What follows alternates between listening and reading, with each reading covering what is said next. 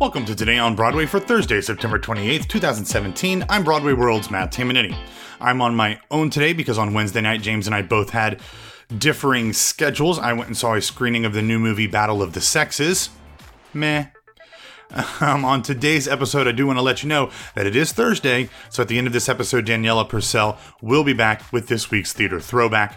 And then some real quick podcasting news. Our friend Jillian over at the Hamilcast, she has announced that October will be redubbed Lintoberfest because she has four episodes coming out during the month of October featuring her interview with Lin-Manuel Miranda. And guys, he actually went to her house. They did all of the interviews from her apartment. I don't know what would be more intimidating just interviewing Lin-Manuel Miranda or having to get your house clean enough to interview Lin-Manuel Miranda. Either way, check out the Hamilcast. I'm sure they will be four phenomenal episodes. Okay, on to the news.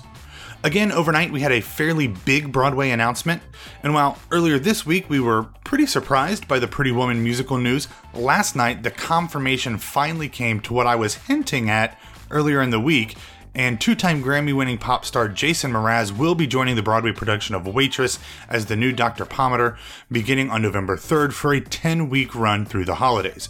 Mraz, whose singles include You and I Both and Curbside Prophet, a la the hints I was giving earlier this week, also duetted with composer Sara Bareilles on the Waitress concept album What's Inside, so he is not unfamiliar with the diner. There was no announcement in terms of when current Jenna, Betsy Wolfe, will leave the show, but I would not be surprised if at some point during Mr. A to Z's run, Bareilles returns to the role in order to play opposite her friend. Another prediction I'll make I have a feeling that this won't be the last Broadway announcement that we get this week. I could be wrong, but keep your eyes and ears peeled. In other waitress news yesterday, the show announced that for the month of October, the iconic blue diner uniforms that the waitresses wear at Joe's Pie Shop will turn pink in honor of Breast Cancer Awareness Month. That is not the only thing that the show will be doing to raise awareness for the cause, though, as they will be bringing back the Waitress Pie Challenge. Think Ice Bucket Challenge, but taking a pie to the face.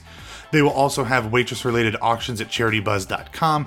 They'll be selling pink ribbons at the show, with all proceeds going to the Susan G. Komen Center for Greater New York City. If you would like more details on all of these great breast cancer awareness initiatives that Waitress is doing, check out the link in the show notes at BroadwayRadio.com. In other news yesterday, it was announced that, for the first time ever, the movie version of the off Broadway musical Little Shop of Horrors will return to movie theaters nationwide with its original ending during a special two day only event on October 29th and 31st. My biggest problem with this movie has always been that the ending completely changed what happens in the stage version. But apparently, with this broadcast, the studio and director Frank Oz have approved the use of a different 23 minute end sequence for this screening. In addition, Fathom Events will also include a brand new exclusive interview with Oz. You can get tickets now at fathomevents.com, or you know, you can just go to the show notes for the link. Okay, on to some show and casting news. As we've discussed before, this past Tuesday was like old home week over at the Al Hirschfeld Theater as Kinky Boots original stars Billy Porter and Stark Sands returned to the roles of Lola and Charlie in the Cyndi Lauper Harvey Fierstein musical. The pair will play the roles through January 7th, and we've got some great photos of their first curtain call back in the factory if you want to check those out. In other casting news, yesterday it was announced that CSI star Marg Helgenberger and House of Cards Damian Young have joined the cast of the Women's Project Theater's upcoming production of Teresa Rebeck's play, What We're Up Against. They joined the previously announced Skylar Astin and Krysta Rodriguez in the show that chronicles the gender politics in the workplace in the early 1990s. The show is scheduled to run at the WP Theater from October 28th through November 26th. Also, yesterday, the first details of this year's 24 hour plays on Broadway were released, and some big names will be participating this year. The cast will feature Josh Charles, Jennifer Esposito, Stephen Adly Guirgis, Cush Jumbo, Lola Kirke, Christina Ricci, Kyra Sedgwick, Jeremy Shamos, Lois Smith, Nick Tortorella, and more. Additional casting will be announced later.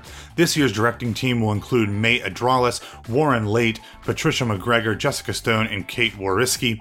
And the writing team will include Fernanda Coppel, Chisa Hutchinson, David Lindsay Abaire, Martyna Majok, and Molly Smith Metzler.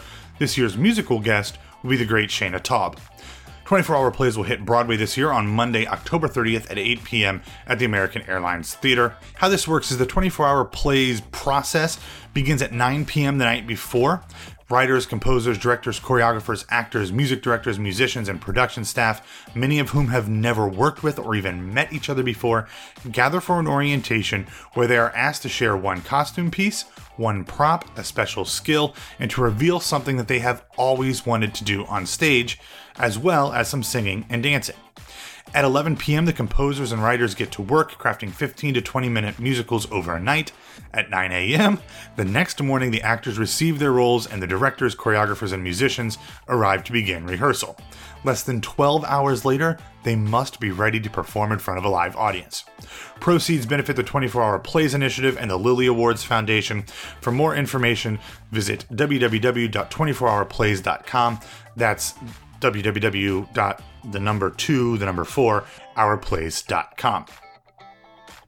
All right, I'm breaking away from the script now because we just got information in from the Chicago Tribune that the Cher Show, the fully authorized, bluntly titled, biographically oriented Broadway bound musical, will make its world premiere next June at the Oriental Theater in Chicago. From there, it will move to Broadway's Neil Simon Theater in the fall of 2018. No official word yet on casting, but I wouldn't be surprised if someone you might have heard here on Broadway radio in the not too distant past ends up being a part of this production. Okay, back to the script. Yesterday, Broadway Cares Equity Fights AIDS announced that they were donating $400,000 to various organizations working on the ground in Florida and Puerto Rico, providing immediate support to communities devastated by hurricanes Irma and Maria. These grants are in addition to the $175,000 awarded in Texas after Hurricane Harvey. Broadway Cares is providing a $200,000 grant to the Hispanic Federation, $50,000 to Feeding South Florida, $50,000 to Feeding Tampa Bay, and $100,000 to entertainment industry and performing arts professionals across Florida and Puerto Rico via the Actors Fund taking a complete left turn at Albuquerque. So, last month, the Epic Theater Company was scheduled to present the new play James, Franco, and Me by Kevin Broccoli. In the story, Kevin, a writer, finds himself in a hospital waiting for his father to pass away. And for some inexplicable reason, James Franco shows up to comfort Kevin, and the two end up spending a very long night discussing fame, mortality, and what to do with the time you're given. However, before the production began, the venue where it was supposed to run received a cease and desist letter from Franco's lawyers, effectively scuttling the production even though the playwright and the theater had previously been making efforts to inform Franco of the play and to let him know that he was portrayed favorably in it. Well, yesterday, Broccoli's legal team responded with a letter to Franco and his lawyers, which you can read in the show notes. But in a separate statement, the playwright said, quote, I feel very strongly that the show does fall within the realm of satire, and as much should be protected by the First Amendment. Now, hear me out here. Perhaps this is just my cynical side coming out, and this might be upsetting to people close to this production. But if you know anything about James Franco, you know that he is not exactly a normal dude.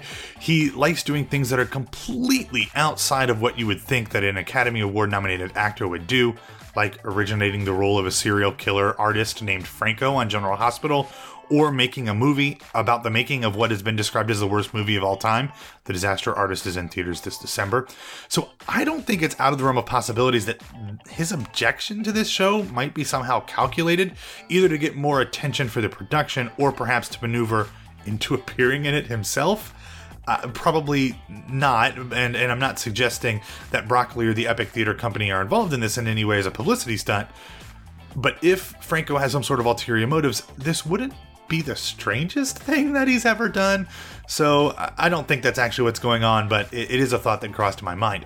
Also, this topic ties in directly with the episode of the O. Henry Report that we put out over at Broadway World yesterday, in which Oliver Henry Roth talked to the playwright, producer, and the lawyers behind Whose Holiday, a production that we talked about on this show last year that was supposed to star Jennifer Simard as a 45 year old Cindy Lou Who.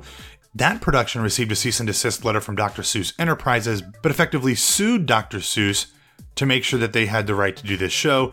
And, spoiler alert, in that episode, the playwright Matthew Lombardo does tease that there's a big announcement coming this Sunday.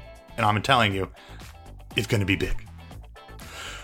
All right, finally, before our theater throwback, the New York Times yesterday released an article in which Bruce Springsteen commented that Broadway was his first real job ever. I'm not going to go into a ton of the details as you can read it for yourself. Uh, we'll have a link in the show notes, obviously. But for all you Boss fans, it's a pretty interesting read, especially if Ticketmaster Verified Fan keeps emailing you and telling you you aren't allowed to buy tickets. Sorry about that. Okay, now over to Daniela with this singularly sensational theater throwback.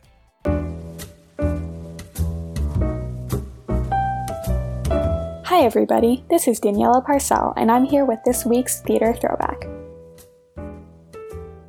Last week, I discussed the last minute bid of generosity that saved Broadway's Kiss Me Kate from closing back in 2001. For more on that, you can head over to Today on Broadway for Thursday, September 21st. Today, I have a story from the New York Times, published on September 30th, 1983, with the headline 332 Dance on a record 3,389th chorus line. The article chronicles a chorus line's historic 3,389th performance, which started the musical's reign as the longest running Broadway show in history. On this Thursday night, in the show's ninth year on Broadway, a chorus line officially broke the record 3,388 performances set by the original Broadway production of Grease. A chorus line went all out for this record breaking performance. 332 chorus line alumni coming from Tokyo to Germany to Oregon, gathered on stage at the Shubert Theater that night to celebrate the milestone. The show was performed with the same plot as usual, but certain scenes were given to specific performers or to specific companies. For example, Donna McKechnie delivered Cassie's soliloquy to Zach, began her solo dance, and was then joined by a handful of Cassies from other companies. Three different Vals shared the song Dance 10 Looks 3, and Paul's monologue was split between nine former Pauls. The most triumphant moment came in the finale, when all 332 performers took the stage for the final number, 1. There is actually a video of that on YouTube, which I will include a link to. The entire event took about three months of planning and $450,000 to pull off. The booth theater next door was used as a space for the hundreds of costumes to be produced, and later as an enormous dressing room for the performers. Shubert Alley was transformed into an outdoor restaurant where 2,500 guests gathered after the performance for a dinner that included 30 pounds of caviar and 35 cases of champagne. It was a reunion, a celebration, and an all around historic night. A chorus line has since been surpassed as the longest running show in Broadway history. The Phantom of the Opera now holds that title. But the show ran for six and a half more years after that record breaking night, racking up over 6,000 performances and revolutionizing what a Broadway musical could be. Also, this week in history, on September 25, 1979, Andrew Lloyd Webber and Tim Rice's Evita opened at the Broadway Theater. On September 26, 1957, the original Broadway production of West Side Story opened at the Winter Garden Theater, and on September 27, 2015, the recent revival of Spring Awakening opened at the Brooks Atkinson. On September 29, 1962, the original production of My Fair Lady closed after six and a half years. And finally, on September 30, 1954, Julie Andrews made her Broadway debut in The Boyfriend. That is all for this week. Thank you for listening. Again, this is Daniela Parcell. You can follow me on Twitter at Daniela Parcell, and I will be back next Thursday with another theater throwback.